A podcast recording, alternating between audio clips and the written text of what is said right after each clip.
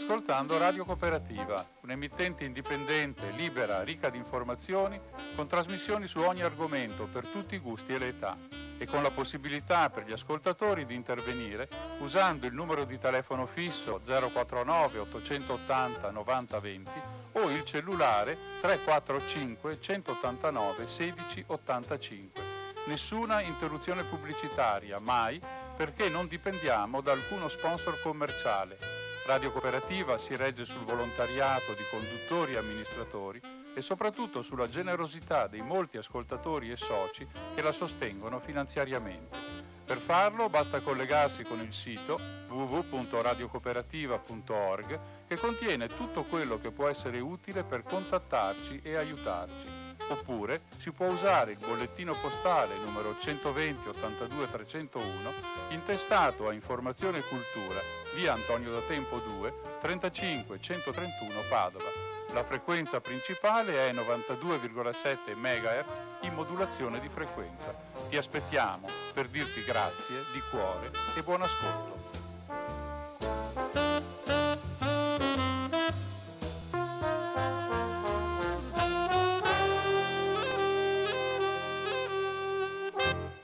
Buonasera alle 19, 16 minuti e 40 secondi circa da Radio Cooperativa. Oggi è venerdì 20 di dicembre del 2019 e Umberto dà inizio alla ultima puntata per il 2019 della rubrica Cinema 2, una rubrica che dovete ricordarlo fa in onda ogni due settimane, ogni due venerdì, ripeto dalle 19.15 alle 20.45 su Radio Cooperativa, l'emittente che tras- trasmette dagli studi di Strada Battaglia in comune di Albignasego in provincia di Padova. 20 di dicembre, ultima puntata dell'anno 2019, la fine dell'anno porta gli auguri che ci faremo poi a termine di trasmissione nel lasciarci, ma porta anche a ripensare a fare dei bilanci. Ed è quanto è avvenuto, non per il fatto che c'è la fine dell'anno, ma perché ci sono altre coincidenze in questo periodo è quanto è avvenuto la settimana scorsa a Rovigo, dove l'Agis, l'ANEC e altre associazioni professionali del mondo del cinema, in particolare dell'esercizio, a Rovigo, ripeto, hanno tenuto un convegno mm, con la partecipazione anche della Regione Veneto sulla situazione e sull'evoluzione delle sale cinematografiche nel Veneto negli ultimi anni. È un bilancio una fotografia, o meglio un film, di come sono cambiate le sale cinematografiche, di come è cambiata l'offerta cinematografica in questi ultimi anni, una fotografia, un video, diciamo così, una, uno scorrere del tempo, una, una segnalazione di un'evoluzione sulla quale vale la pena fissarci un momento e darci un po' di attenzione. Per questo abbiamo chiesto un'intervista al segretario dell'Agis e Aneket di Veneta, il dottor Marco Sartore, e sentiamo quindi quello che ci ha detto. Siamo al telefono con il dottor Marco Sartore, segretario dell'Agis e dell'ANEC Trivenete. Grazie intanto, buongiorno e grazie di aver accettato questo nostro invito. Buongiorno, buongiorno. Lo abbiamo intervistato, anzi lo intervistiamo ora, lo abbiamo chiamato perché in, la settimana scorsa, venerdì 13 dicembre, si è svolto a Rovigo su iniziativa appunto delle associazioni di cui il dottore è segretario, si è svolta una, un convegno di studio o meglio di presentazione di dati sulla situazione delle sale cinematografiche nel Veneto si è svolto a Rovigo e forse la prima notizia su cui eh, le chiedo qualcosa è il motivo della scelta di Rovigo. Sì, non è causa- casuale la scelta eh, della città di Rovigo. Eh, abbiamo scelto il comune di Rovigo perché eh, a Rovigo non ci sono più sale cinematografiche, o meglio non ci sono più in centro storico perché ha riaperto proprio in questi giorni eh, la multisala che da due anni era chiusa per eh, un incendio, ma un dato importante è che appunto il centro storico è eh, sprovvisto di sale cinematografiche. E quindi questa è già una situazione che delinea una fotografia non proprio ottimistica della situazione delle sale. E questo convegno, come dicevamo, giunge alla fine di una serie anche di attività scientifiche di analisi eh, del territorio e della situazione delle sale del Veneto. Come è stato effettuato questo percorso? Sì, certo, abbiamo voluto proprio raccogliere l'invito della Regione che in virtù della recente eh, approvazione della legge sulla cultura eh, che eh, riconferma le competenze eh, in materia di cinema, eh, ci ha invitato a iniziare un'opera di monitoraggio della sala cinematografica del Veneto. Ecco che eh, abbiamo fatto una fotografia dell'evoluzione della sala eh, che dal 1990 ad oggi è passata da una situazione che vedeva eh, la totalità di sale monoschermo 30 anni fa ad una situazione attuale eh, in cui eh, le multisale eh, medie cittadine, le sale ubicate nelle periferie di dire, consistenza maggiore e gestite dai grossi gruppi delineano una geografia completamente diversa rispetto al passato. Eh, questo ovviamente non è eh, ininfluente, influisce anche eh, sul rendimento del mercato sala, eh, che è stato altresì analizzato grazie alla collaborazione del, della mm, Università Ca' Foscari di Venezia e del professor Andrea Ellero che ha eh, monitorato e analizzato l'andamento eh, delle presenze cinematografiche negli ultimi tre anni. Da queste ricerche quali linee sono emerse? Beh, è stato un, un, inizio di un lavoro che vuole eh, essere e avere continuità, eh, perché per programmare i propri interventi e per intervenire a sostegno del mercato sala, il governo, la giunta regionale eh, deve poter possedere dei dati oggettivi. I dati che abbiamo elaborato ci dicono che il mercato nel 2019 è in ripresa rispetto a un 2018 che possiamo considerare un anno anno horribilis eh, in quanto ha eh, consegnato un dato finale di presenze uguale a quello di 30 anni fa. Il mercato della sala si è radicalmente trasformato, ma le presenze non sono aumentate e questo ci fa molto riflettere e ci pone anche tutta una serie di interrogativi. La Regione diceva poco fa eh, ha messo in atto anche delle nuove attività, delle nuove strutture, delle nuove realtà quali sono i momenti forti e più importanti di questa azione? Sì, sicuramente eh, siamo riusciti a ottenere un riconoscimento del settore delle industrie di spettacolo industrie culturali e creative all'interno della programmazione dei fondi europei. Questo ci ha consentito di eh, entrare in linee di intervento e di finanziamento eh, la Regione ha investito nell'ultimo settennato eh, più di 15 milioni di euro eh, a sostegno appunto di questo comparto. Anche il cinema e anche quindi le sale cinematografiche eh, si sono potute inserire. Adesso però ci aspetta anche l'allocazione delle risorse sulla legge eh, regionale sulla cultura che consentirà anche interventi diretti con risorse proprie e quindi in modo più mirato, in modo più dire, orientato alle reali necessità delle nostre strutture e queste necessità sono necessità che si devono confrontare con una situazione che è molto cambiata, come accennavamo prima. Quali sono i motivi principali di questi cambiamenti? Quali sono le sfide che le sale cinematografiche devono accogliere se vogliono continuare ad esistere?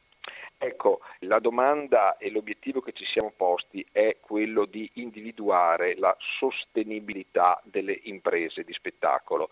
È chiaro che eh, non sono tutte uguali le sale, dalle 175 sale monoschermo eh, che esistevano nel 1990 eh, siamo arrivati adesso a, ad averne solo 80 in Veneto. È un numero ancora alto anche perché eh, c'è un forte eh, tessuto di sale della comunità, le sale delle parrocchie eh, che svolgono un preziosissimo lavoro di presidio culturale sul territorio.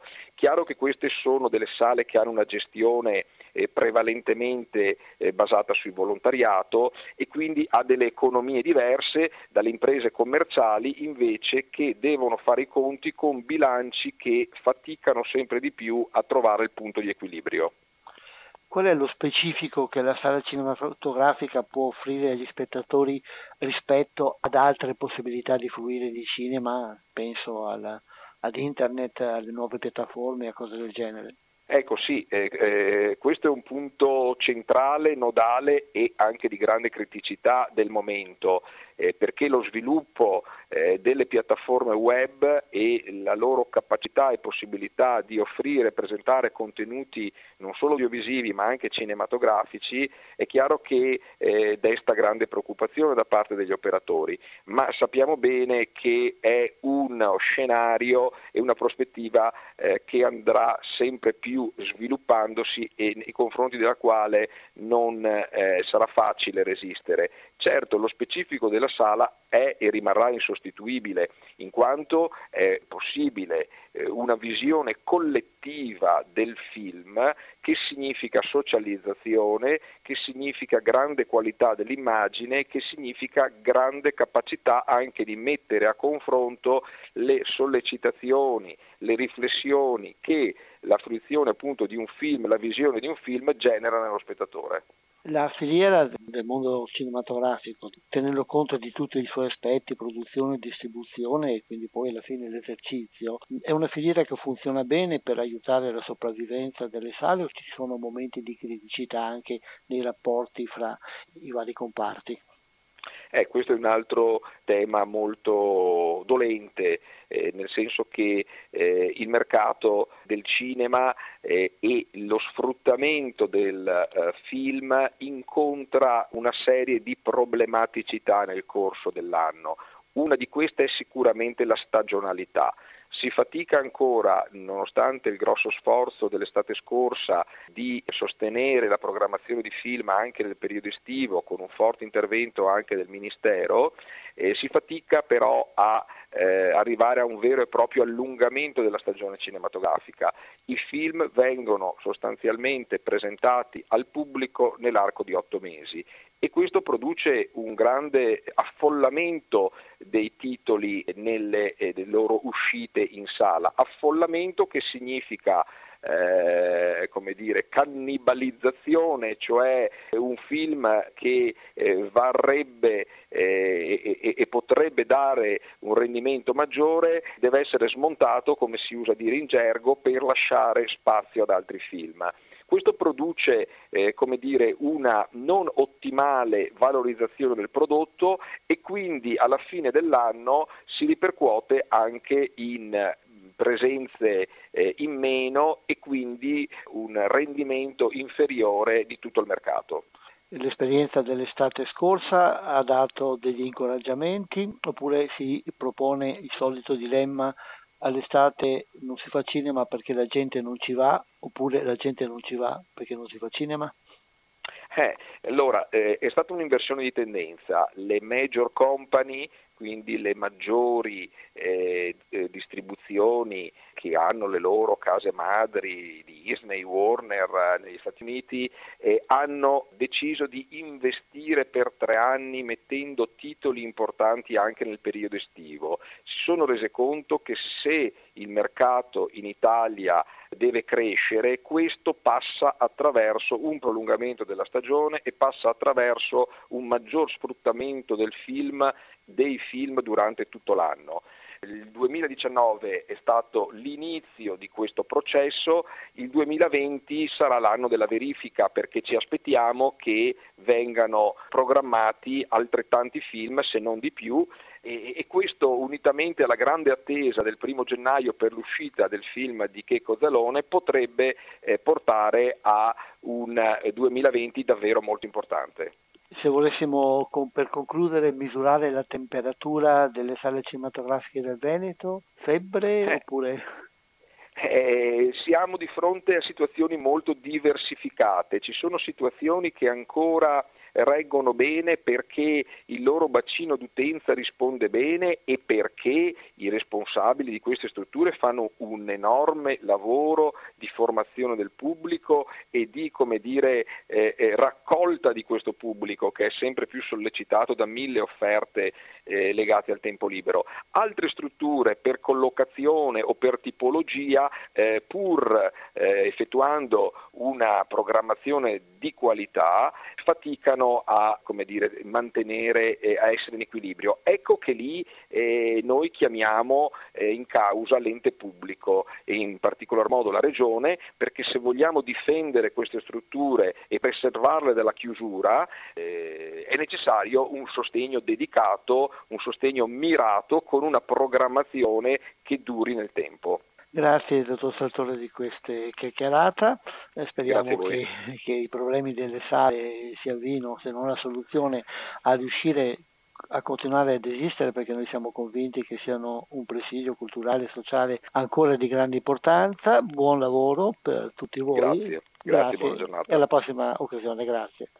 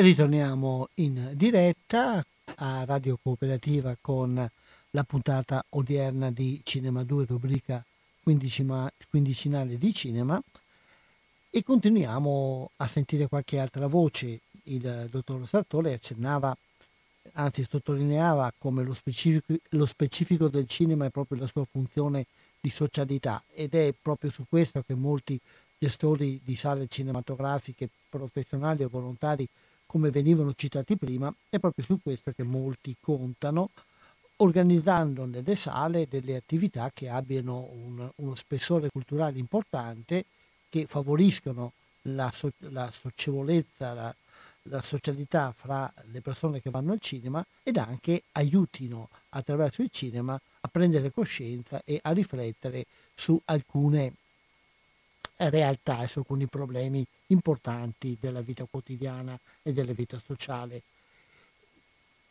Una di queste iniziative si è svolta mm, pochi giorni fa a Padova dal titolo suggestivo di Bici Cinema e a me questo titolo eh, che mm, ha fatto sempre pensare ad una cosa di cui ho sentito notizia, cioè al fatto che c'è qualcuno che va in giro per l'Italia e organizza delle proiezioni nelle quali il proiettore prende l'energia che viene prodotta dagli spettatori girando eh, delle biciclette che, eh, che, poi sono collegate con delle dinamo. Adesso tecnicamente non saprei come avviene la cosa, però attraverso la, l'energia sviluppata dalla, dalla pedalata degli, ascol- degli ascoltatori e degli spettatori viene generata la corrente che fa andare il proiettore. Una cosa carina che sottolinea anche il fatto come eh, la produzione di energia e tutti i pro- problemi de- eh, legati all'energia sono oggi di grande attualità vista la drammatica situazione dell'ambiente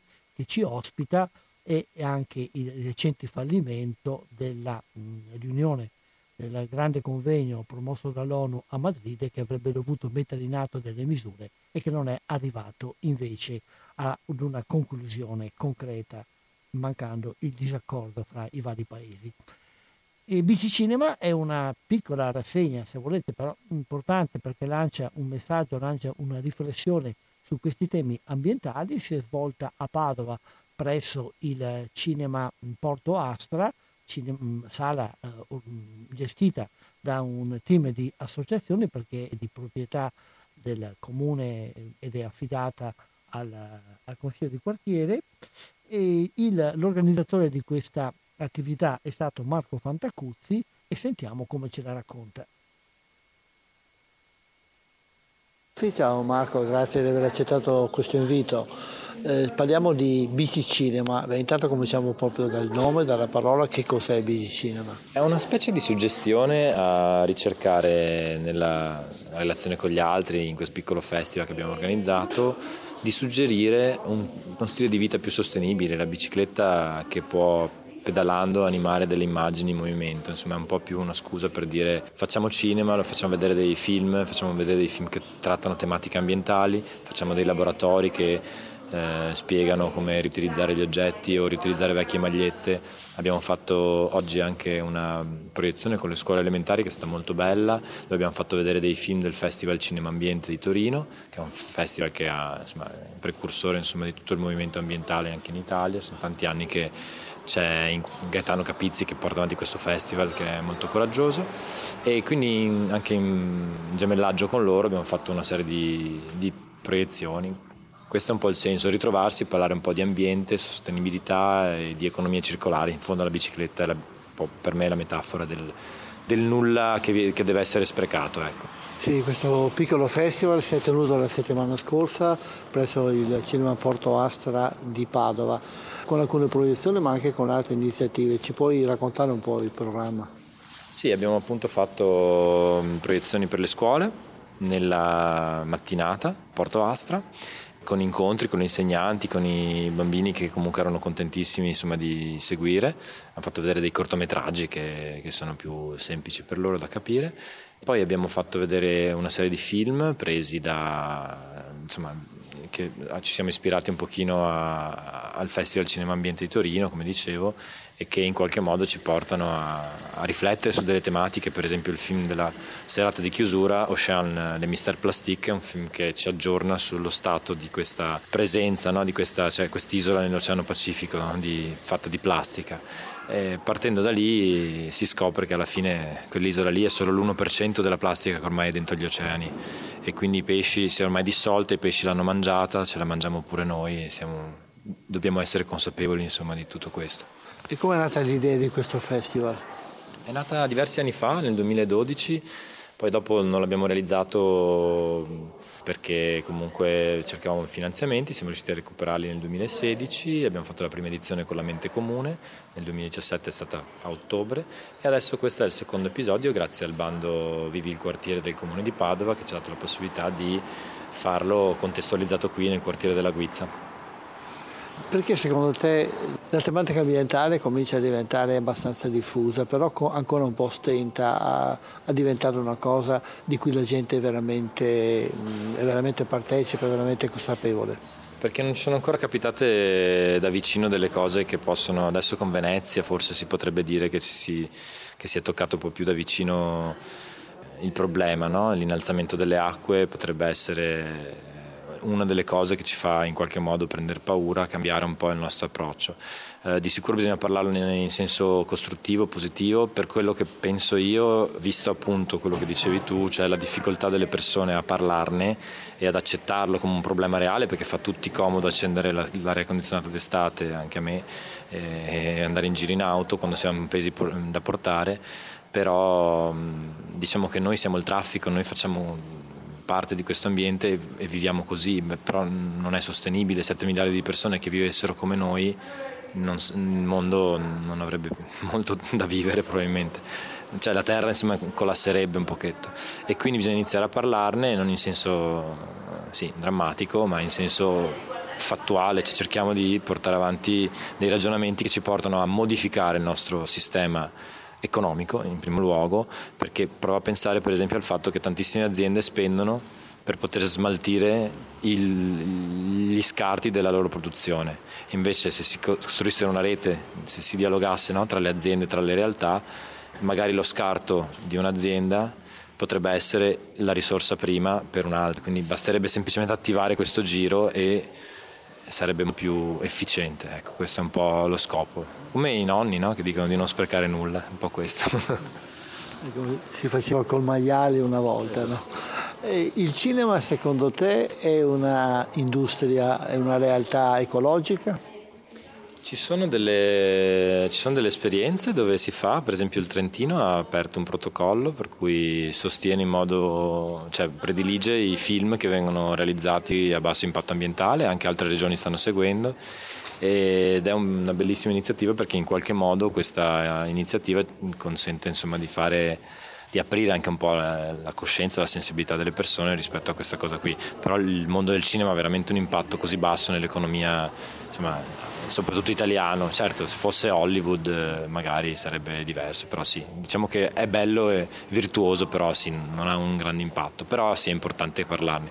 Il cinema è molto esigente in termini di, di risorse, quindi sì luci, eh, energia, tante, tante, cose, per cui sì, sicuramente pensare a quello. Pensa anche le, um, i pasti, cioè anche, però la cosa che secondo me bisognerebbe in qualche modo um, cambiare è anche nella ristorazione, se vai in giro vedi spessissimo si butta tutto insieme, scarti, umido, plastica, cartone e si butta tutto in discarica, questo sarebbe il caso di iniziare a cambiarlo. Insomma alcune esperienze vengono fatte anche nella nostra vita quotidiana.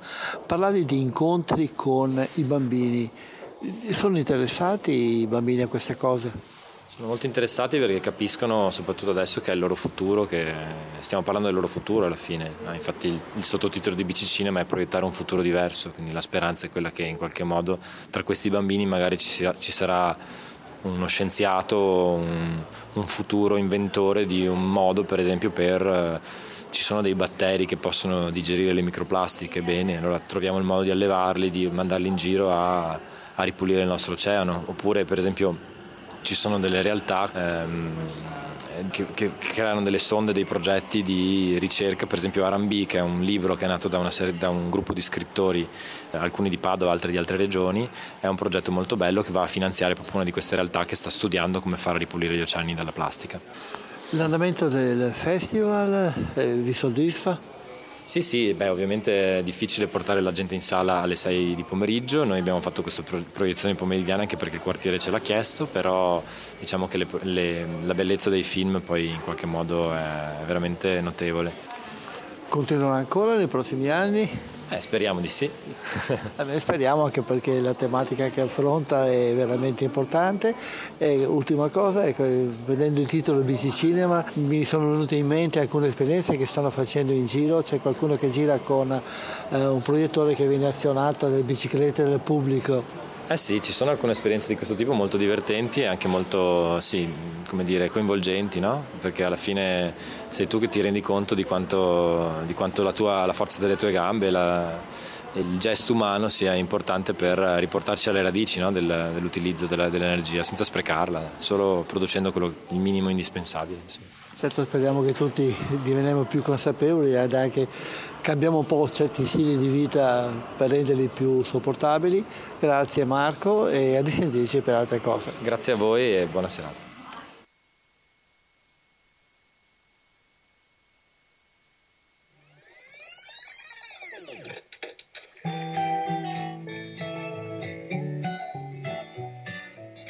Parte? Piano.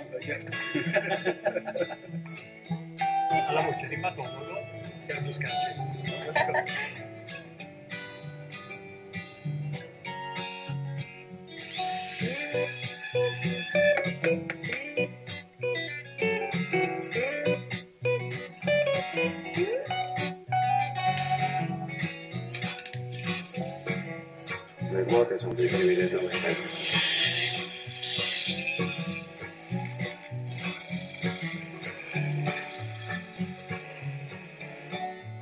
vogliamo dargli quel valore aggiunto che vi ho sempre detto, diamo una seconda vita. Alla nostra piccola miniera. Questo pianetino ad oggi ha fatto circa 1000 km sul pave di Milano e quindi sono abbastanza orgoglioso del fatto che sia ancora in piedi. Le curve, reti di materasso,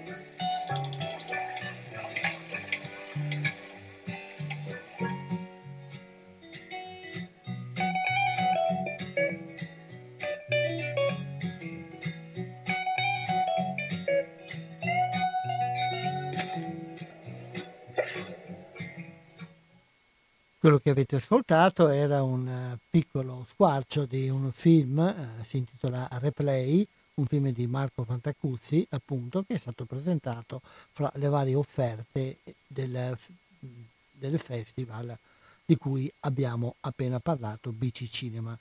Da un piccolo festival eh, di città con un grande impegno di carattere sociale, passiamo invece ad un altro festival più famoso, eh, uno dei principali festival che si ottiene in Italia, ma mh, mm, che si tiene, scusate, in Italia, ma prima di questo vorrei proprio leggervi una notizia che mi è apparsa proprio qualche minuto fa eh, nel cellulare ed è una notizia direi, interessante per chi fa il cinema qui a, a Padova e dintorni ed è il fatto che il documentario Più della vita di Raffaella Rivi, dedicato alla figura e all'opera di un importante artista, videoartista ed anche operatore teatrale padovano, cioè Michele Sambin, questo documentario è stato selezionato fra i 15 documentari fra i quali poi verrà, eh, verrà estratto quello, verrà estratto, cioè verrà scelto quello a cui sarà assegnato il premio Davide di Donatello di quest'anno, uno dei premi più prestigiosi per chi fa il cinema in Italia. Una notizia piacevole per, per il nostro territorio che continuiamo a scoprire sempre di più è molto importante come produzione, come idee, come creatività dal punto di vista artistico culturale in generale, ma anche in particolare per quanto riguarda il settore del cinema. Dicevo che dal piccolo festival eh, del Porto Astra BC Cinema passiamo al grande festival Torino Film Festival. A Torino Film Festival quest'anno eh, l'unico film in concorso italiano era un film di Antonio Padovan da titolo Il Grande Passo. Antonio Padovan eh, è entrato così all'attenzione del pubblico un paio di anni fa con un film dal titolo Finché c'è prosecco c'è speranza, che nel Veneto, ma anche un po' in tutta Italia, ha circolato mh, attirandosi una buona attenzione da parte del pubblico ed anche da parte della critica questo film è stato presentato, ha vinto due premi, sappiamo meglio quali, e ha avuto anche una grande accoglienza da parte del pubblico che l'ha applaudito per una decina di minuti. Sentiamo quindi come ci racconta questa esperienza e cosa ci dice del suo film il suo autore, il suo regista Antonio Padovan. Siamo al telefono con Antonio Padovan. Ciao Antonio intanto e grazie di aver accettato questo invito. Ciao, buonasera, grazie a te. Antonio Padovan, forse lo ricorderete, è il regista di Finché c'è Prosecco c'è Speranza, la sua opera prima, che eh, ha avuto una soddisfazione, immagino, particolare perché eh, un paio di settimane fa è stato l'unico film italiano in concorso presente al Torino Film Festival, un festival ormai sempre più prestigioso.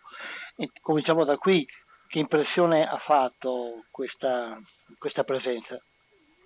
Beh, sono stato molto contento del, dell'invito perché appunto a Torino ricevono quasi 4.000 film e, ed è un festival molto focalizzato sul futuro del cinema perché prende appunto opere prime e seconde. E, siamo, eravamo l'unico film italiano in concorso e tra l'altro Giuseppe Battistone e Stefano Fresi, che sono i protagonisti del film, hanno vinto il premio come miglior attore protagonista ex equo tutti e due e quindi mi ha fatto molto piacere. E le cronache parlano anche di un'accoglienza buona da parte del pubblico e della critica. Sì, c'è stato un applauso di dieci minuti alla fine che non mi aspettavo, insomma, un po' anche imbarazzante, però, però una, bella, una bella emozione. A livello e... di Tosca, a livello di Tosca, sì. prima del Sì, è stato molto bello. Il film si chiama Il, Grande Passo, e, appunto è una commedia che ho scritto io insieme a Marco Pettenello, con cui ho scritto anche insieme a Fulvio Ervas il mio primo film e, ehm, ed è la storia di due fratelli che sono appunto Giuseppe Battistone e Stefano Fresi. E questa volta è una, non è una idea tratta da un romanzo, ma mi pare che sia una idea originale o più o meno. Sì, sì, sì, è una, una, è una mia idea che mi è venuta in mente mentre stavo finendo Prosecco e di solito i registi mettono molto di personale nella loro opera prima, io l'ho messo nella seconda perché l'ho scritta, ci ho proprio messo dentro un po' l'idea che ho io del mondo. E la prima la sentivo mia nel senso territoriale perché era ambientata a Conegliano dove sono nato, qui invece è proprio mia, mia la storia, insomma, mia e poi insomma anche di Marco con cui l'ho scritta. Dove è ambientato questa volta il film? In Polesine, eh, diciamo lungo, il conf- lungo l'argine del Po a sud della provincia di Rovigo. Sono posti che, che io conoscevo solo attraverso i film di, di, Carlo Mazzacurati e che attraverso i suoi film mi interessavano moltissimo e diciamo un po' spudoratamente ho voluto indagarli anch'io come regista ed è stato bellissimo perché sono proprio delle, dei posti quasi metafisici molto, molto particolari, molto unici in Italia. E tra l'altro anche, Battiston, anche con Battistone c'è un collegamento con Mazzacurati proprio per i film ambientati in Polesine. Sì, anche con Citran, anche appunto Pettenello scriveva i film di sì, certo. eh, Cotignola che è il mio montatore fin dal primo film, anche lui i film di Mazzacurati. Sì, cioè, insomma, poi il bacino eh, Veneto alla fine eh, un po' ci si trova, però un po' è anche proprio un mio desiderio di, di tirare dentro quella gente che ha una sensibilità che, che un po' mi appartiene, nel senso che condivido. Il paesaggio immagino ha sempre un'importanza fondamentale nei tuoi film, anche in questo. Sì, assolutamente, perché questa è la storia di un matto che ha passato la vita eh, cercando di costruire un razzo per andare sulla Luna, un razzo che usa l'idrogeno e l'ossigeno della nebbia come carburante. E quindi la, nebbia, la, nebbia, la nebbia è un personaggio appunto importante ed è uno dei tratti distintivi, ma soprattutto queste distese sembrano un po' la nostra America, il Polesine, perché c'è una casa ogni due chilometri, sono questi campi che non si capisce bene di cosa sono coltivati. E, e ricorda un po', sono dei tratti in cui mi, mi, mi ricordava Cape Canaveral, quindi questo razzo che parte da lì un po' faceva il verso alle, alle distese americane. C'entra qualcosa l'anniversario con l'allunaggio oppure è un caso? No, è stato un caso fortunato che ovviamente poi ci ha aiutato anche produttivamente, nel senso che era interessante la coincidenza.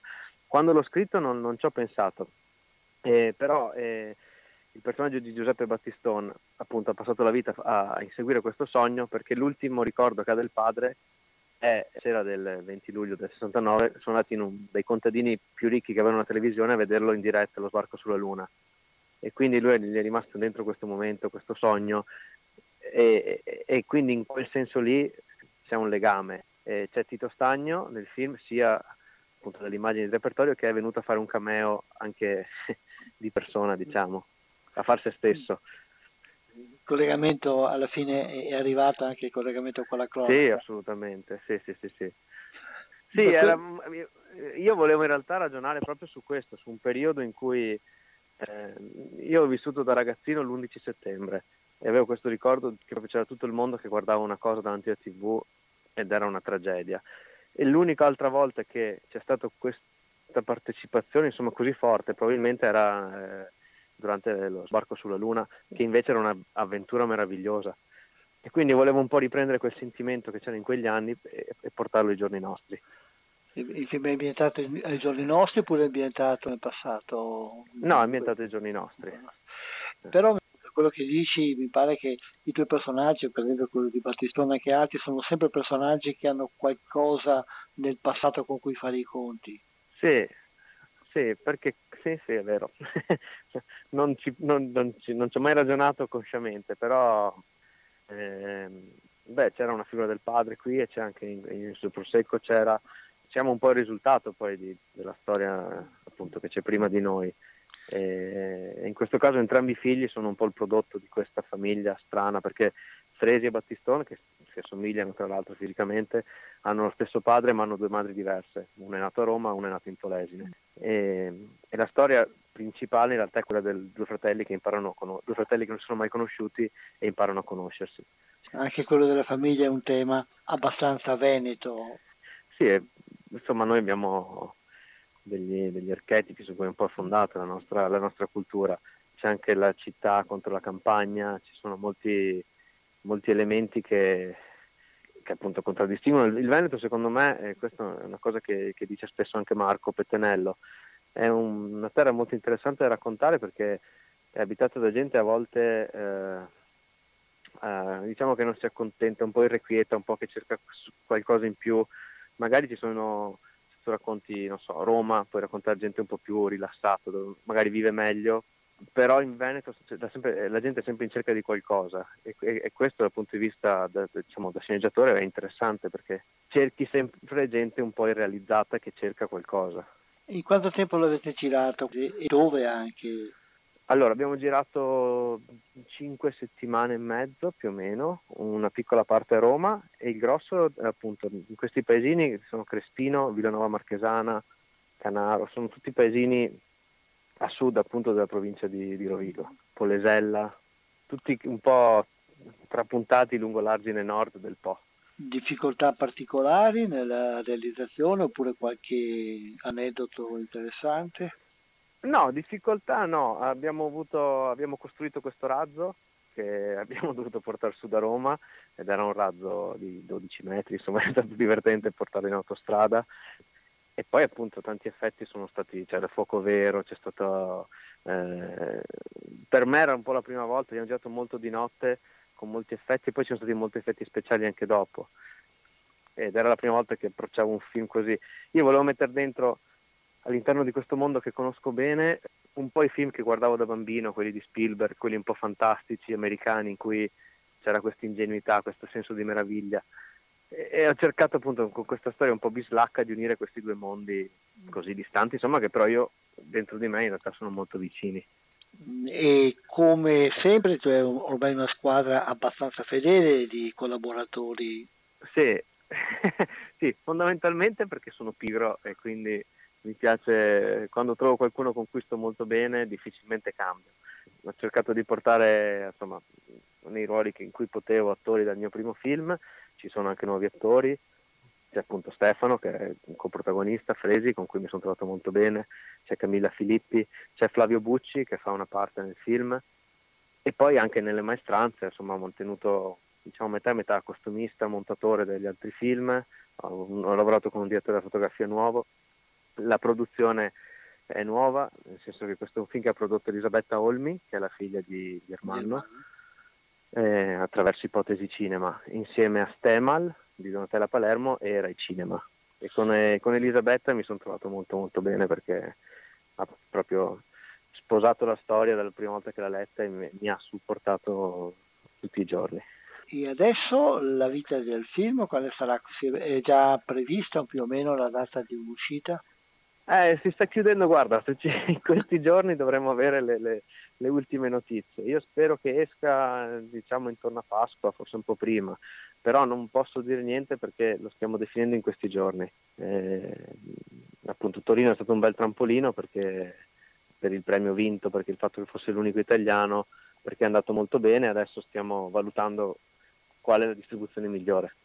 Tanto noi ne abbiamo parlato, l'abbiamo ricordato soprattutto per questa eh, vittoria, anche per questa presentazione a Torino. Ci sentiremo più avanti o sotto Pasqua o qualche altro momento quando sarà il momento dell'uscita e lo ricorderemo, ne parleremo ancora. Molto volentieri. Grazie, grazie, grazie Antonio, buona serata. Buon Natale, buon anno, visto che siamo ah, anche, anche a, a te, anche di ascoltatori. Grazie mille. Okay, grazie. Ciao, Ciao buonanotte.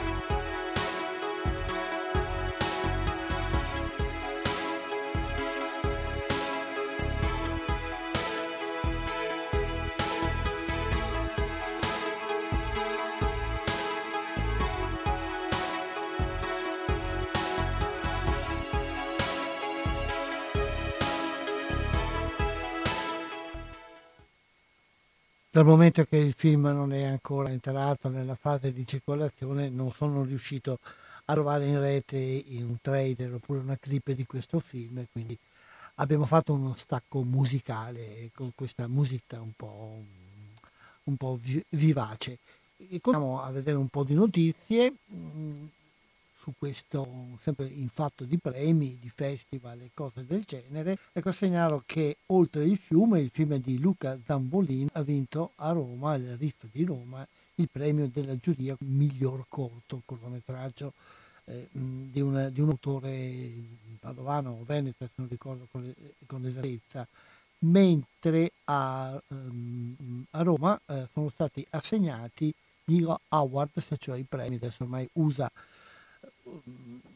chiamare le cose con il nome inglese, noi diremmo semplicemente premio, però vuoi, mettere e dire awards, non so neanche bene come si pronuncia, e i premi della rivista del cinematografo, una delle più prestigiose e più antiche eh, riviste di cinema in Italia. E, il, ci sono varie categorie e varie persone che hanno vinto questo premio. Invece, a proposito, eh, come ecco, fra i premi speciali c'è anche il premio dato a Marco Bellocchio per Il Traditore e a proposito di premi e a proposito di Traditore, la notizia poco piacevole per noi di questi giorni è il fatto che questo film che era entrato eh, proposto come il film italiano candidato all'Oscar per il migliore film straniero non ha eh, purtroppo eh, avuto la possibilità, cioè non è stato scelto fra i film che concorreranno a, ehm, a, a questo ambito premio. Era nella rosa dei film presentati nei vari paesi, però la giuria del premio Oscar non, ha, eh, non lo ha scelto come quelli candidati ad avere il premio alla, alla fine. E siamo fuori dalla corsa su questo, mentre il, una notizia che forse può essere interessante per coloro che in questi giorni di festività natalizie hanno intenzione di fare una citarella, soprattutto di farla a Roma, a Roma apre eh, al pubblico un nuovo, un nuovo museo dedicato al cinema, il nuovo museo italiano dell'audiovisivo e del cinema, e, che è realizzato dall'Istituto Luce con RAI, Centro Sperimentale ed altre istituzioni importanti, è il primo grande museo italiano dedicato alla settima arte e chi va a Roma, se trova un'oretta di tempo, penso che troverà una buona occasione di cultura e di divertimento nella visita a questo museo. Mm, parlavamo prima del premio Oscar, eh, del premio Oscar normale, quello internazionale, manca un po' di tempo ancora, però già eh, così l'ombra, il fumo di Oscar comincia a, a, coinvolgere il mondo del cinema perché la notizia di questi giorni, e per questo vi sollecito di, eh, di fare presto se volete vederlo, la notizia di questi giorni è che il film rivelazione di quest'anno, Parasite, eh, del, di un regista eh, coreano che ha vinto meritatamente la Palma d'Oro a Cannes, eh, verrà proiettato in alcune sale in questi giorni, poi dal 31 dicembre non sarà più visibile in Italia perché la, mh, la distribuzione lo ha tolto dagli schermi per tenerlo in frigorifero per, e farlo uscire dopo che ha vinto, come sperano loro, avrà vinto come sperano loro l'Oscar. Diciamo che la vittoria dell'Oscar come miglior film straniero a Parasite non è la cosa più improbabile che possa capitare, anzi tutt'altro perché il film è veramente un film rivelazione, però se non volete aspettare febbraio per vederlo eh, eh, di nuovo con i prezzi di prima visione e lo volete vedere invece eh, in questi giorni, magari per Natale ci sono alcune sale che lo programmano proprio il giorno di Natale, ecco, a prezzi da sala di seconda, terza visione, soprattutto sono sale della comunità eh, delle quali parlava prima il dottor Sartore, ecco, se volete vederlo eh, sappiate che ci sono le ultime occasioni prima eh, di fare un salto nel vuoto eh, in attesa che vinca il premio dell'Oscar e probabilmente poi verrà riesumato anche se non vincerà il premio. Terminato un po' di parlare di premi, mh, terminate anche le notizie che mi parli, no, vediamo un attimo se ci sono ancora delle notizie interessanti da proporvi? No, direi che allora possiamo passare alla seconda parte di questa trasmissione che penso di dedicare eh, a una panoramica dei film per Natale, ma anche eh, di dedicare contemporaneamente alla vostra possibilità di chiamare qui in studio. Vi ripeto il numero che conoscete già 049 880 90 20 è il numero eh, di telefono di questa rete. Se volete chiamarci per eh, raccontare qualcosa del vostro rapporto fra il cinema e il 2019 e magari esprimere il vostro voto per il miglior film che avete visto in quest'anno. Intanto oh, comincio a dare un'occhiata alle cose migliori che, che, che possiamo vedere in, in questo Natale e direi che possiamo cominciare proprio con i film che abbiamo appena citato, con i film che sono scesi dalle sale di prima visione, però oh, sono film interessanti e che potete vedere con qualche euro in meno nelle sale eh, meno prestigiose e cominciamo proprio a farvi sentire il trailer di Parasite, film di cui abbiamo parlato poco fa.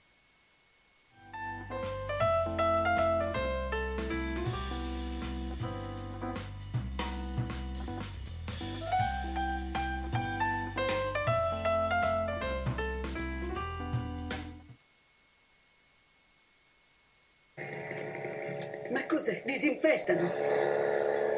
Chiudi la finestra. Lasciala aperta, così avremo lo sterminio gratis. Dio, che puzza! Mi ha fatto piacere rivedere i tuoi, stanno bene? Già, ma disoccupati. Ti cedo il mio posto per fare il suo insegnante di inglese. Ma non ho un diploma. Inventane uno. Hai un grande talento, perché non ti ammettono alla scuola d'arte? Sta zitta. Per me questo non è affatto un falso o un reato. Dobbiamo prendere il loro posto. I ricchi sono davvero dei fessi. Come posso descriverti la madre? Assisto sempre alla prima lezione. Is it okay with you?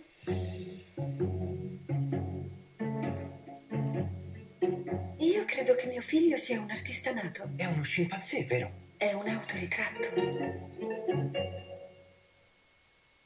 Pazzesco. Nessuno dei suoi insegnanti d'arte è durato più di un mese. Mi è appena venuta in mente una persona, aspetti. Fermati. Jessica, figlia unica nell'Illinois a Chicago, ero nella stessa classe di tuo cugino. Era una parte dei trailer di Parasite, il film rivelazione di quest'anno, certamente sapete ormai di cosa si tratta, comunque è una commedia che si tinge anche di tanti eh, altri generi e ricorda molto anche un certo tipo di commedia all'italiana degli anni di metà, eh, della seconda metà del secolo scorso che si tingeva poi anche di noir o di altre cose, aveva sempre sotto una, un sostrato di denuncia sociale.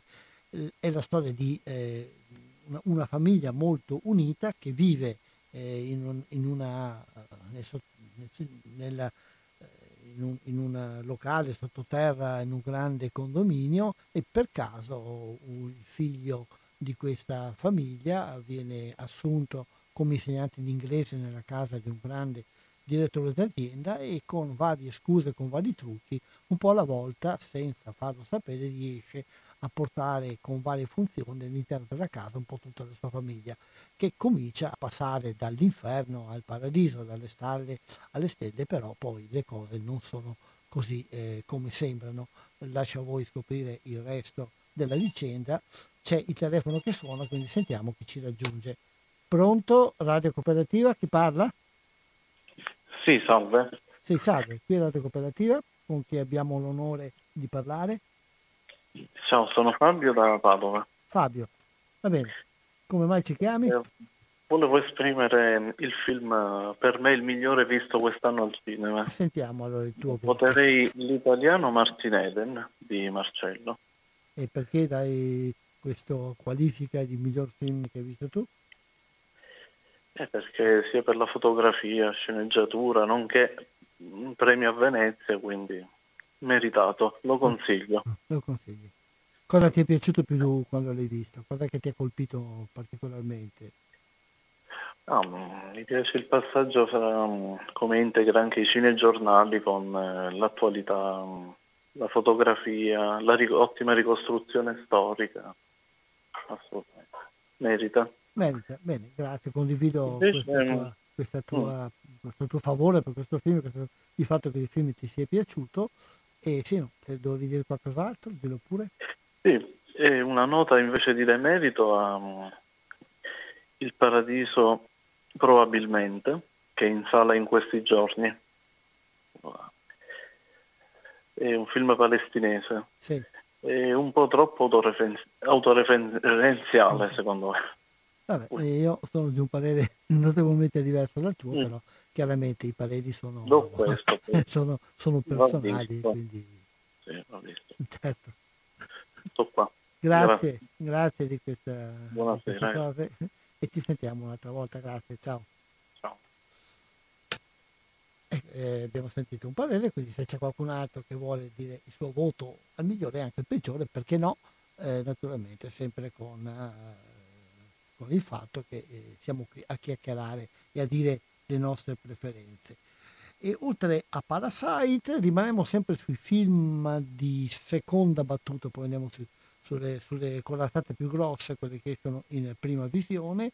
Sempre seconda battuta vi consegnerei eh, due film. Ecco, il primo è quello, e qui eh, l'ho già detto, non, non, vi trovo assolutamente d'accordo con l'ascoltatore che ha appena telefonato, eh, però anche capisco la sua valutazione. Il film è Il Paradiso probabilmente di Suleiman, un regista giustamente palestinese, il quale fa un tipo di cinema un po' diverso da quello a cui siamo abituati, non è un cinema di racconto, non è un cinema in cui in maniera evidente eh, eh, tratta una storia o affronta dei problemi, bisogna leggerlo fra le righe eh, come si può leggere una serie di quadri, un, cioè, il filo narrativo è molto esile, un regista palestinese che poi è, è lui stesso, che come sempre negli altri suoi film quasi impassibile, ehm, va in giro per il mondo perché deve, deve, fare dei contratti per il nuovo film, quindi deve spostarsi in varie città del mondo, Parigi e New York, e in tutte queste città, New York data, se non ricordo bene tutte, in tutte, in tutte queste città ha il modo di vedere le contraddizioni eh, della, della, nostra vita, le contraddizioni amare che però lui racconta in un modo stralunato, assurdo, eh, il suo riferimento principale è uno dei grandi autori del cinema francese e uno dei grandi comici della storia del cinema, anche quello poco amato dal pubblico, però un grande artista rispondeva al nome di Jacques Tati. Sono eh, come Jacques Tati le sue situazioni, sue, il suo modo di presentare ha una forte, una forte connotazione di eh, su, surrealismo e quindi è chiaro che un tipo di film è, di questo genere non è un, certamente un film eh, da vedere autoreferenziale direi di sì nel senso che un po' tutto il surrealismo in fondo è autoreferenziale e con questo concordo però non in maniera negativa ma in maniera positiva con l'ascoltatore di poco fa e sottolineo questo autoreferenziale anche per il fatto che il, in questo film il Suleiman cerca di vedere come in fondo tutto il mondo è un po' una Palestina. La Palestina che cos'è? La Palestina è una terra dove eh, la gente si sconda, dove qualcuno tenta di opprimere qualcun altro e qualcuno si trova a, a subire una realtà che non vorrebbe. Uscendo dal suo paese, uscendo dal resto del mondo, si pensa che ci sia la libertà, ci siano le, delle situazioni migliori, invece vede che certi meccanismi, certe assurdità, certe contraddizioni in maniera diversa si possono vedere dappertutto. È un affresco, se volete, molto amaro, anche se presentato con una satira che per chi, eh, ripeto, non va a vedere un film cercando di vedere come va a finire la storia, ma per cercare di, eh, di gustarlo, come si potrebbe gustare un quadro, allora può trovare anche dei motivi di feroce satira che fanno mh, partire un riso amaro, amarissimo. Eh, chiaramente però, ripeto, mh, mm, bisogna andare a vedere con una certa predisposizione che non è forse quella del divertimento natalizio che si chiede di solito al cinema. Quindi vediamo se riusciamo a trovare il, il trailer di questo film, non so, non ricordo se, se è riuscito a... Uh, no, non ce l'ho e quindi, quindi, passiamo ad un altro di questi film, eh, terzo e ultimo di questi film di seconda battuta che è ancora nelle sale e sarà anche nei giorni di, di Natale nelle sale padovane ed è un film che passa un po' sottotono perché sembra la solita storiella, invece è un thriller ben congegnato, ben organizzato, che gioca molto su, su una storia che forse ad un certo momento eh, risulterà con un finale prevedibile per coloro che sono un po' più smaliziati, ma che però è, è, è costruito veramente in maniera molto sapiente ed intelligente e soprattutto mette a confronto due grandi attori e come capita ormai spesso nel cinema di questi ultimi anni, certi film meritano di essere visti soltanto per gustarsi la recitazione. Si tratta del film L'inganno eh, perfetto. Non vi dico nulla della trama mm, perché in qualunque modo che io possa dire qualcosa mm, vi tolgo uh, completamente il gusto ed un thriller è certamente il tipo di film nel quale lo spoileraggio, come si dice sempre per usare le parole, eh, le parole mh, eh, inglesi, cioè le, la rivelazione di qualcosa è sempre, è sempre una, mh, se, mh, una maniera per rovinare, diciamo così, il, il divertimento. Vi segnalo soltanto i due grandiosi protagonisti che sono Ellen Mirren e Ian McKellen, due grandi attori quando li vedrete li riconoscerete subito e ricorderete molti film che li avete già visti, che qui veramente danno il meglio di loro. C'è un'altra telefonata, pronta Radio Cooperativa? Chi, chi parla? Sì. Pronto? Sì, pronto, Radio Cooperativa? Sì, buonasera, una cortesia. Sì. Eh, mi interessava la trasmissione che era in onda ieri sera alle 9, 9 e mezza. Eh, mi dispiace, io, uh, vediamo un attimo che trasmissione era. Eh, mm, cosa voleva sapere di quella trasmissione? No, volevo, visto che l'argomento mi interessava, volevo capire chi era il presentatore. Eh, la trasmissione sto guardando eh, alle nove e mezza. C'era mh, mm, ieri Parlava era, di attualità. Ieri era del... giovedì, giovedì. Eh, no, ieri era giovedì. Eh, no, io vedo qui quale, um, economia e società era. Economia e società, economia e società bravo, bravo. Economia e società e non so dire di più, eh, però uh, se lei ha pazienza, o forse già, se va nel sito della radio www.radiocooperativa.org e cerca eh, la, mh, mm, eh, la sezione podcast, eh, mm, dovrebbe trovare la registrazione della trasmissione. Ah, se, economia, se, non, economia sì, e società. Se non oggi nel giro di qualche giorno, perché di solito queste trasmissioni mettono la registrazione nel podcast eh, appena è possibile. Quindi Ho se va lì può, può, trovare, se non oggi, magari domani o dopodomani. Ma la, rifa- la, rifate questa trasmissione? No, la trasmissione, ripeto, non, no, viene replicata francamente, però non riesco no, no, no, no, non mi interessa la replica, voglio sapere se la fate... Se, ah sì, la trasmissione regolarmente, regolarmente vedo che è stata spostata al, al venerdì dalle, dalle, dunque un attimo mi sta, mi sta sfuggendo qui da riga, eh, dove è finito? Eh, giovedì sì, era giovedì, scusa, eh, economia e società dalle 20.20 alle 21.50. Sì, sì, loro economia e società, in, esatto. In replica, per, posso sapere c'è, chi è? C'è anche, ed, guarda, scusa, mh, mm, purtroppo l'Alzheimer mi colpisce e al momento mi è sfuggito il nome, stavo cercando di ricordarlo, ma mh, mm, niente, no, non, me, non, me, lo ricordo, francamente. E, mh, anche se purtroppo un mio amico è, ma l'Alzheimer è, è, impietoso. Le segnalo ah, eh, che... Eh, ecco, è un presentatore fisso che la fa? Sì, sì, è fisso, anzi rettifico meglio l'informazione perché l'orario delle 20 e 20 del giovedì è una replica, mentre la diretta è al lunedì dalle 17.30. Ho capito. E il, per lei non si ricorda chi è il presentatore? Sto allora. ancora cercando, non mi ricordo, mi scuso anche con lui, ma al momento no, non mi viene in mente il nome. No, vabbè. Una cortesia solo, mm, le chiedo se me la può fare visto che il presentatore eh, di questa trasmissione ieri sera ha parlato espressamente di me, no? ehm, nominandomi in un commento che non corrisponde al vero. Mi ha messo in bocca una vicenda che no, no, non mi appartiene. Eh, allora, eh, eh, potrete le consiglio, farmi noi- richiamare per avere Eh, diritto di parola sulla non, trasmissione? eh, non è che ci vediamo comunque, credo che la cosa migliore che può fare in questo caso è sia di mandare una mail alla, alla radio e Va bene, certo, certo. eh sì, forse la cosa migliore che poi arriva più direttamente alla Lei è stato persona. troppo gentile veramente. Grazie eh, di questo. Grazie mille, grazie mille. Buona serata.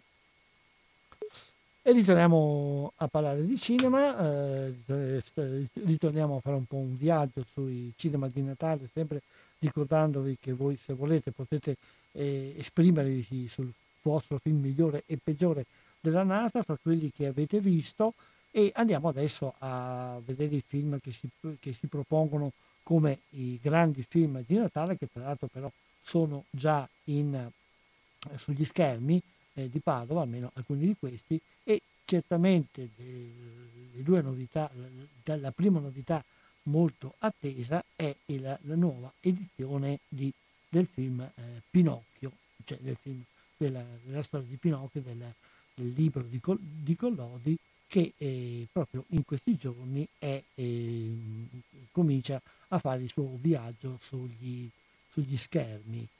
Pinocchio è eh, un film che cioè, è un libro, scusate, che è stato eh, tante volte eh, proposto al cinema.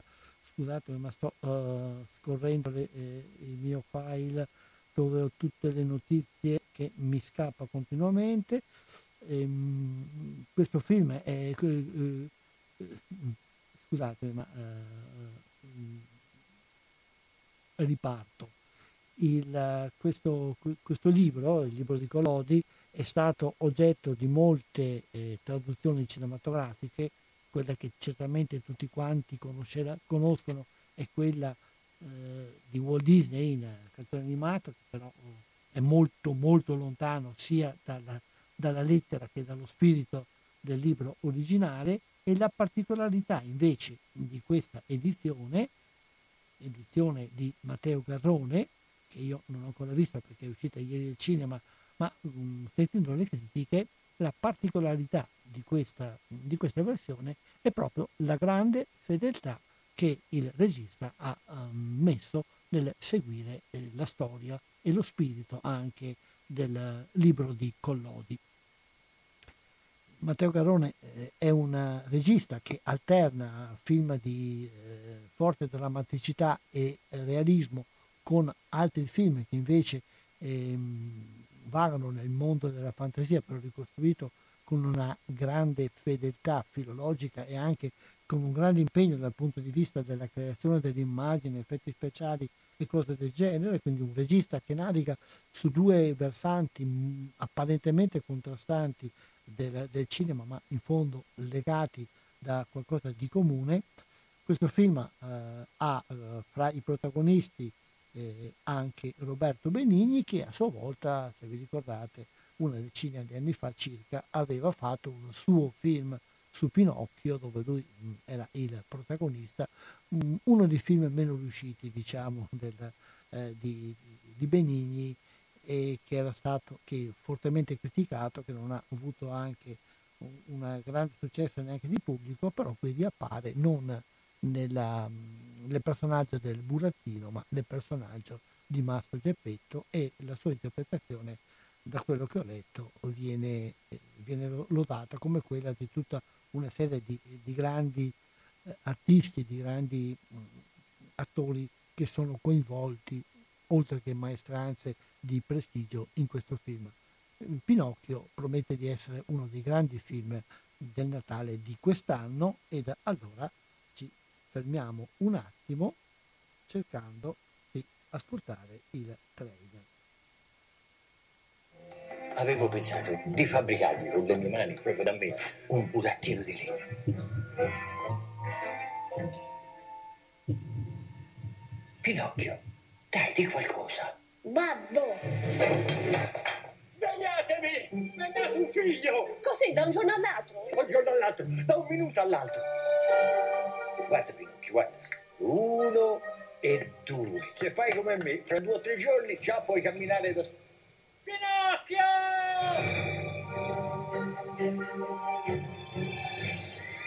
Buonafino come noi. Pinocchio. Basta, così veniamo. Nasce una piantina. Stracolma di zecchini. Sono stato derubato. E gettalo in prigione. Come in prigione?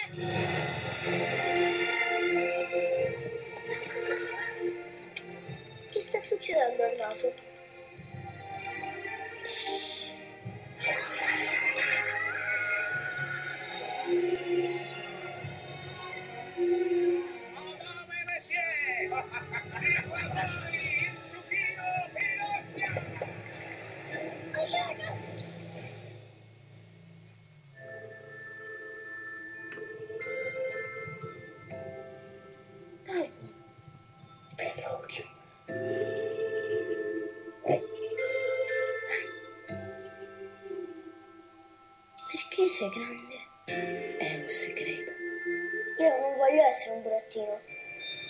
Voglio diventare un bambino come tutti gli altri.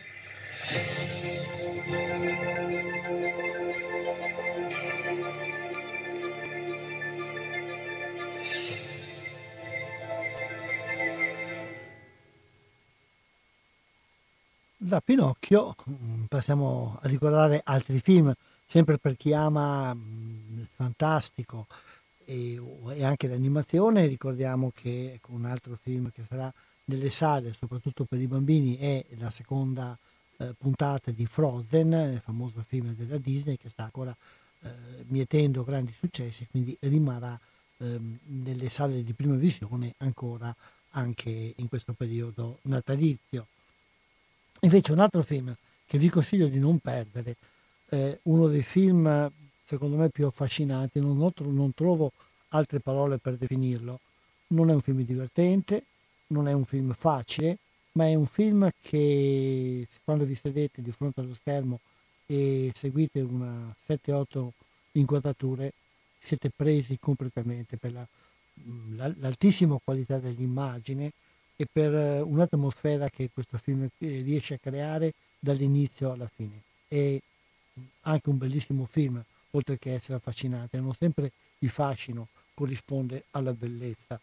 Si tratta di Ritratto della giovane in fiamme, un film francese di una giovane regista che racconta una storia, ma anche qui la storia è abbastanza secondaria, quello che, che conta sono soprattutto le atmosfere e quello che conta è soprattutto come mh, la regista riesce a farci penetrare e a farci convivere con le sue protagoniste.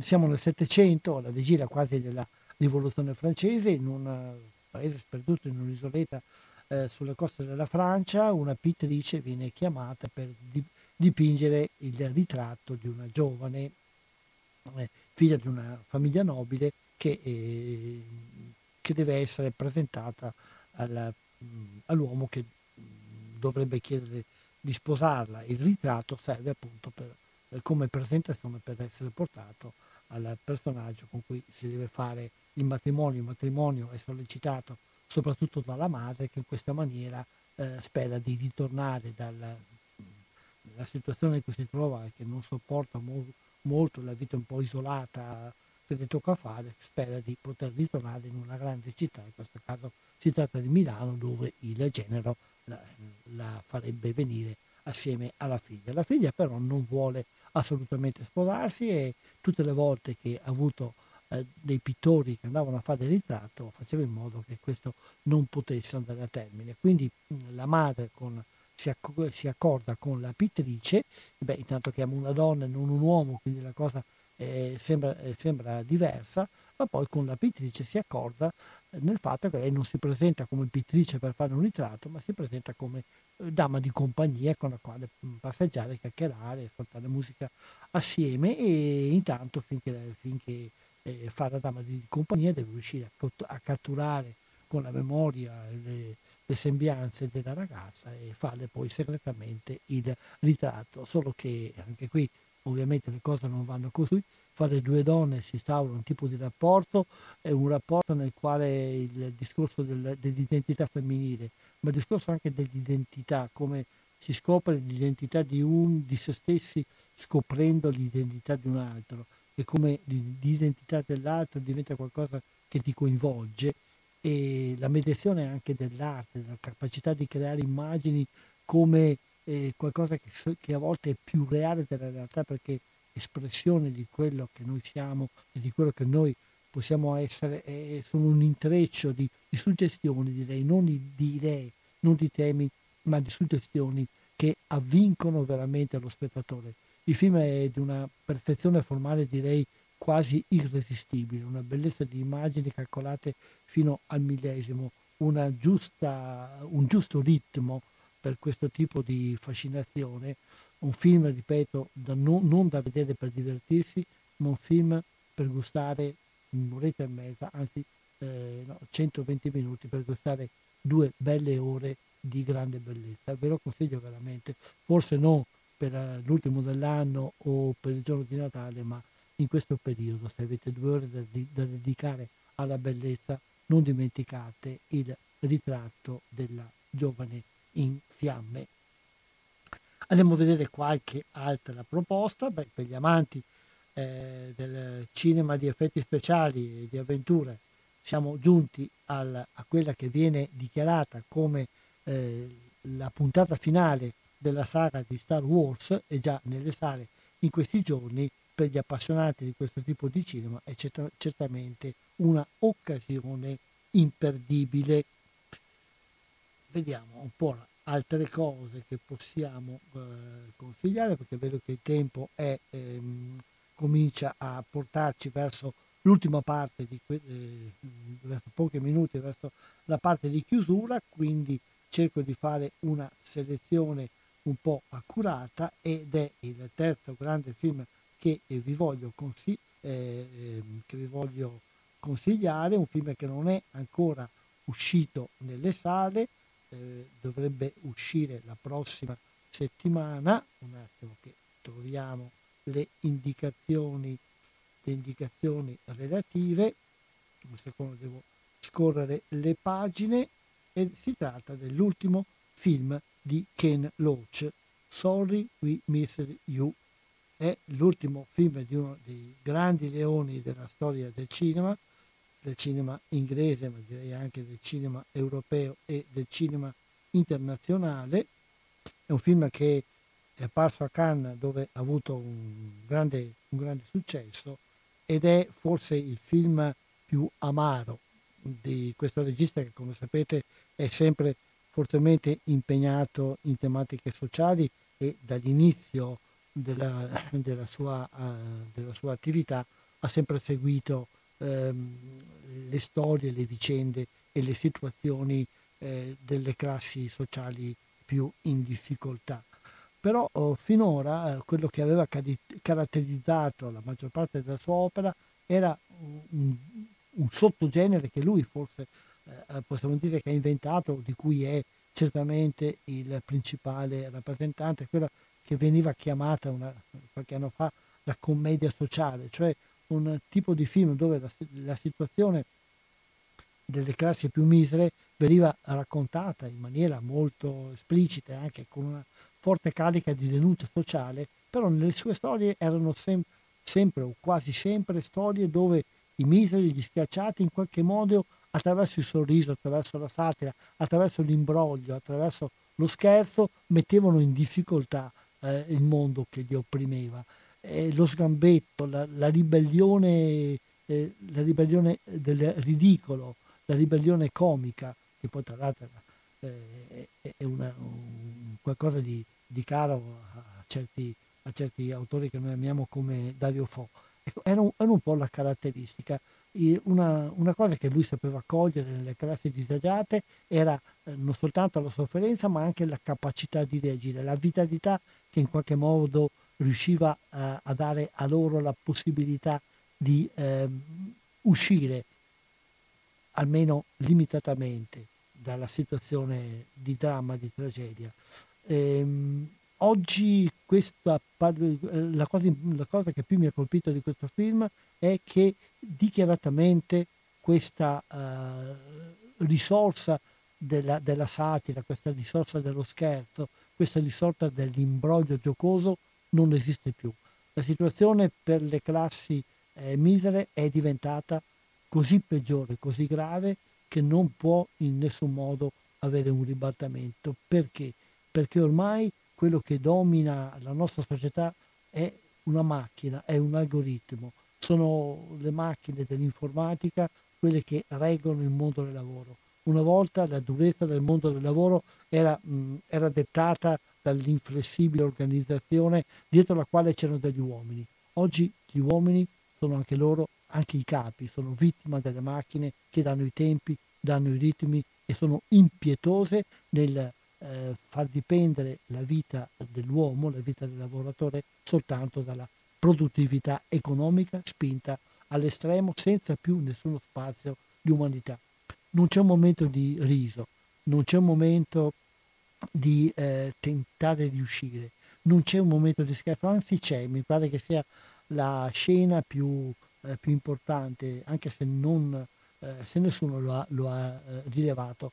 La storia è la storia di uno di questi ehm, camionisti che mh, cercano di diventare padroncini e vengono, oh, e vengono assunti, anzi a contratto, con un certo contratto eh, capestro, da una grande impresa di, di quelle di, di, trasporti dove tutti sono padroncini però tutti sono obbligati a, ad, essere, eh, ad, essere, precisi nei tempi della consegna eh, dei pacchi loro affidati. Ecco, c'è un momento in cui per fare prima, per rimanere nei, nei ritmi che sono scanditi da, una, da un aggeggio elettronico inflessibile, il um, protagonista cerca di imbrogliare il vigile che dice no, qui non si può parcheggiare, girando dietro, alla, dietro al cambio, facendo finta di partire, invece eh, girando per portare il pacco per consegnare. Ma il vigile inflessibile che ha capito il trucco dice no, uh, devi montare, devi ripartire. Ecco,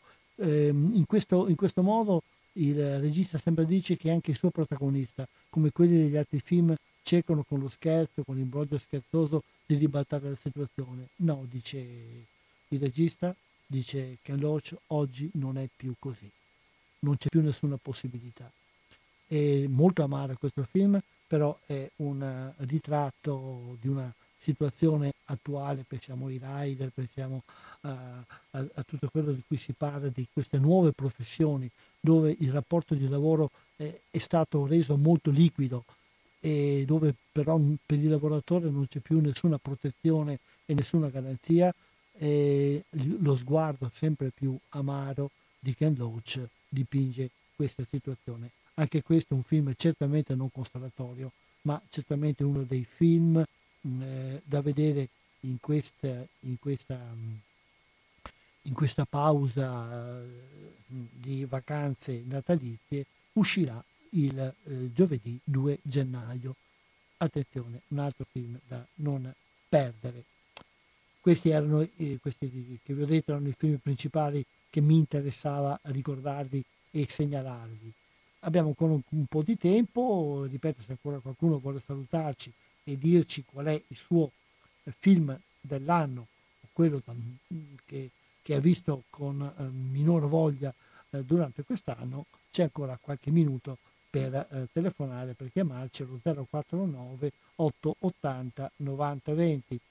Scorro adesso un altro film certamente eh, da vedere, eh, di cui non abbiamo ancora parlato nelle scorse trasmissioni, è L'Ufficiale e La spia, l'ultimo film di Polanski, che purtroppo ha fatto parlare più per la situazione personale dei guai con la giustizia che ha avuto il suo regista che non per la qualità del film. Il film ricostruisce un, um, il famoso caso dei Fus, l'ufficiale francese che eh, nell'Ottocento, eh, in quanto soprattutto contando sul fatto che era ebreo, era stato accusato di tradimento, mentre accusato e condannato per tradimento, mentre invece era completamente innocente, famoso caso che ha eh, creato una grande, un, una grande crisi giudiziaria nella Francia dell'Ottocento, nella quale è stato coinvolto anche eh, un gruppo di intellettuali e mh, mm, il film racconta più che però la, la vicenda di Dreyfus, racconta la vicenda di un, uh, di un uh, ufficiale della polizia uh, e, militare, i, dei servizi segreti militari, uno dei capi un, dei servizi segreti militari, il quale eh, eh, scopre che il, le accuse, eh, le prove che avevano portato alla condanna di Dreyfus erano falsi. E se anche lui era tutt'altro che, eh, che, che ben disposto nei confronti eh, del, dell'accusato, del condannato, per eh, desiderio di giustizia e per fedeltà alla propria integrità morale, affronta tutta una serie di difficoltà che lo mettono anche in, in, in gravi momenti eh, de, della propria vita personale, sentimentale e professionale e, ehm, e, alla fine riesce a far riaprire il processo e dopo due o tre volte alla fine si viene eh, ad una soluzione positiva, eh, anche se molto molto tardiva, nei confronti del, dell'accusato. Un film di grande qualità, come tutti i film di Polanski, un film eh, su temi sempre attuali della giustizia, della ricerca della verità, della, del conflitto fra i propri interessi e invece l'onestà, un richiamo appunto all'onestà intellettuale, all'onestà anche eh, professionale, in, in un settore come quello della giustizia e della giustizia militare che è certamente un, un aspetto, un settore estremamente delicato della nostra vita eh, sociale. Un altro film che, no, perché verrà più avanti forse avremo tempo di eh, parlarne ancora, vediamo se abbiamo qualcos'altro. Esce in questi giorni anche La Dea Fortuna, l'ultimo film di Fernando Ospetek, che, che propone sempre delle cose che valgono la pena di essere viste, magari per dire che poi non mi sono piaciute, però perlomeno confrontarci con le sue storie che impongono spesso vari, eh, vari pro, varie problematiche e vari personaggi molto intensi. Ecco il film, e veniamo allora al titolo natalizio, che più natalizio non si può, è il primo Natale della coppia Ficarra e Picone, eh, due, due, personaggi, uno un prete e l'altro un ateo, i quali eh, vengono proiettati nell'anno zero ed assistono al, appunto al primo Natale.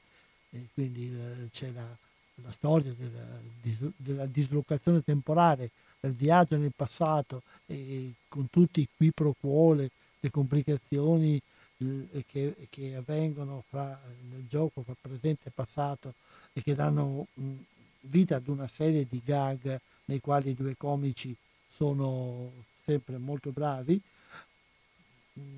Naturalmente, come capita in queste coppie, c'è chi li ama, chi li odia, ma per coloro che amano, che, che li amano, le critiche sono critiche molto positive. Anche questo è un film che non ho visto, beh, lo segnalo perché eh, eh, per chi vuole passare eh, un po' di tempo divertendosi, eh, può farlo con questo film. Non è il solito cinepanettone di bassa cucina, ma è un film invece eh, di una certa dignità. Come mm, fra i film comici non possiamo non citare, però eh, non, è, non è ancora uscito nel periodo natalizio, uscirà anche questo nei primi giorni del 2020 ed è il film più atteso soprattutto dai produttori, e, dai distributori e dai gestori. Si tratta dell'ultimo film di eh, Checo Zalone, l'attesissimo film che ha il titolo Tolo Tolo.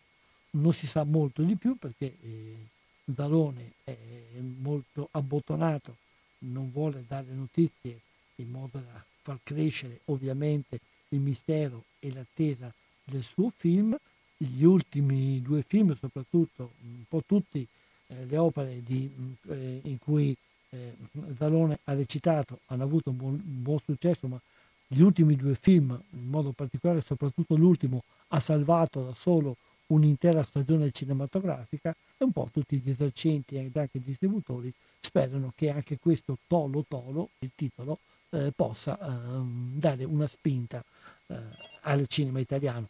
Ultima telefonata, perché stiamo per terminare il tempo. Eh, Radio Cooperativa, chi parla? Pronto? Pronto? Pronto? Sì, pronto? Sì. Pronto, parla con Sono Radio Umberto, Cooperativa? Radio Cooperativa, sì. Chi parla? Eh? Sì, chi parla? Parla con Radio Sì, Cooperativa? sì, sì, E non mi sente? qua? Pronto? Chi parla? Parla Radio Cooperativa, vorrei sapere io chi parla invece. Sì, io conosco bene la Francesca, Anna Maria. Io non sono la Francesca come vede, e questa è la Francesca arriverà credo un- tra qual- una mezz'oretta. Sono Umberto, stiamo facendo Cinema 2, devo stare per Eh, beh, concludere. stesso. State Quindi, tutti bene? Siamo tutti bene, anche allora lei. un piacere di averle sentito, Ecco. buon proseguimento, adesso Grazie. vado a letto e vi ascolto. Grazie, buona serata, buon Natale, visto che... Altrettanto a lei e alla sua famiglia se ce l'ha, buonasera. Grazie, buonasera. Ecco, con questo saluto, allora ehm, eh, abbiamo anche passato il tempo di questa trasmissione. Umberto ringrazia tutti coloro che sono stati all'ascolto, eh, augura a tutti eh, un buon Natale, buon 2020, ma siamo arrivati ad una, un'altra cifra tonda, 2020, e vi do l'appuntamento all'anno prossimo, appunto, mi pare che il venerdì sia il venerdì 3 di gennaio, però il primo venerdì appunto di gennaio, fra 15 giorni, qui ancora eh, cercheremo di parlare un po' di cinema, eh, di questi film eh, che usciranno fra alla fine dell'anno e fin dell'anno prossimo, ed anche di altre cose che riusciremo a conoscere. Grazie ancora, mm, ancora auguri a tutti e buona serata, ovviamente con i programmi di Radio Cooperativa, almeno come faceva l'ascoltatrice che ci ha appena telefonato, andate a letto con la radio accesa, vi addormenterete in maniera molto ma molto piacevole. Grazie e a risentirci.